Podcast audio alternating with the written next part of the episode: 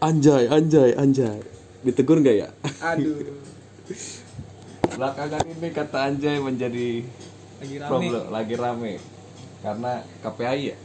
KPAI benar. Mengeluarkan surat edaran yang berisi tentang larangan penggunaan kata anjay.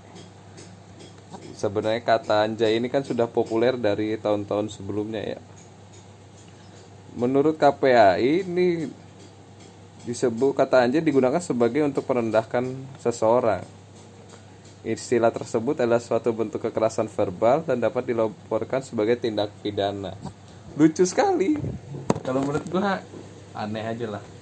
Lu sendiri Ren? Iya, konyol sih. Masih banyak kata-kata lain yang konotasinya tuh bisa bermakna lebih parah dari anjay. Tapi kenapa anjay gitu? Mungkin mereka sudah bosan kali ya. Iya. Karena yang gue baca tadi pimpinan Komisi 3 DPR tuh ngomong kalau KPAI tuh nggak ada kerjaan, ngapain sih ngurusin anjay begini? Si banyak urusan lain gitu. Kalau kata anjay ini dilarang karena dasar kekerasan verbal banyak lucu kayak anjir. Anjay itu malah bahasa halus dari anjing ya nggak sih? Iya. Kenapa? Aduh. Ya. Lagi deh gue. Lucu sih. Padahal ya kalau tapi ya memang dilihat perspektifnya juga sih. Kalau untuk mengagumi anjay gambarnya keren. Iya, bisa. Anjay. Main lu bagus. Kalau ya tapi kan ada ini juga orang juga menggunakan anjay itu kadang reaksi ya atas misalnya lu mati dalam game, kalah di game. Iya. Tiba-tiba dapat tugas anjay, tugasnya banyak banget. Iya benar kayak gitu. Anjay ulangan susah banget. Nah itu hal-hal normal kalau menurut gue ya, kenapa harus dilarang? Iya karena ya kalau kata anjay sendiri itu yang artinya sebenarnya nggak negatif, tapi tergantung kata setelahnya gitu. Kayak misalnya kayak yang lu bilang anjay main lu bagus atau tapi kalau kata belakangnya jelek ya ikut jelek. Kayak misalnya misalnya rasis deh, sorry nih rasis, kayak misalnya anjay kulit lu hitam. Nah itu baru yang harusnya dilaporkan. Kalau ya selagi kata belakangnya nggak negatif ya kata anjay itu sebenarnya ya lumrah aja gitu. Ya dilihat dari ninja juga sih gimana pemakaian lu itu juga. Kalau dipakai untuk orang dewasa juga mungkin nggak pantas lah ya. Iya cuman kalau lu udah teman akrab sahabatan itu jadi hal lumrah sehari-hari men. Jadi yang dipermasalahkan tuh di mana juga nggak tahu gue. Belum jelas ya. Sampai guru kita aja bilang kemarin ngirim ini yang nge-share berita gitu ya tentang anjay itu bukan sih?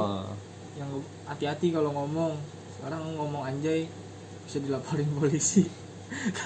Kenapa coba? Banyak yang komplain kalau menurut gua ya. Iya, dan kalau menurut gua gimana caranya KPAI mengontrol berapa juta anak atau remaja di Indonesia supaya nggak ngomong anjay itu gimana gitu? Ya, susah juga. Bingung gitu. Gue liat di TikTok gini, isi penjara 2021 ya. Apa? Orang ngomong anjay. Live streaming. Terus ada juga yang ini nyobain DM KPAI. Anjay. Beneran langsung gini dibalas sama KPAI-nya, tolong baca ini dengan baik. Iya, maksudnya banyak yang enggak setuju gitu. Karena menurut gua ketika orang enggak ngerti hukum mulai komen-komen tentang hukum ya berarti ada yang salah gitu. Kalau orang awam aja tahu itu salah, ya apalagi orang bener. Ya nggak sih? Ya ini aja sih ya memang Indonesia ini kan banyak lah yang kata-katanya diplesetin ya kan. Iya. Dan diplesetinnya itu memang untuk ya lebih halus gitu biar orang juga enak. Kalau ngatain anjing lu, monyet lu kan nggak enak. Makanya diperhalus jadi anjay. Dan anjay itu bukan berarti ini juga bisa, bukan anjing juga bisa lainnya. Iya, anjay bisa jadi pokoknya banyak lah ya gitulah. Cuman kalau ya balik lagi kalau dasar pelarangan kata anjay ini karena katanya kasar ya kan masih banyak kata kasar lain gitu. Ya anak kecil zaman sekarang juga banyak yang ngomong bangsat. Ya nggak sih, kenapa nggak bangsat yang dihapus? anak kecil zaman sekarang nih banyak yang ngomong itu depannya K belakangnya L apa? Aku nggak tahu. Itu kenapa itu nggak dilarang gitu? Kenapa harus anjay gitu?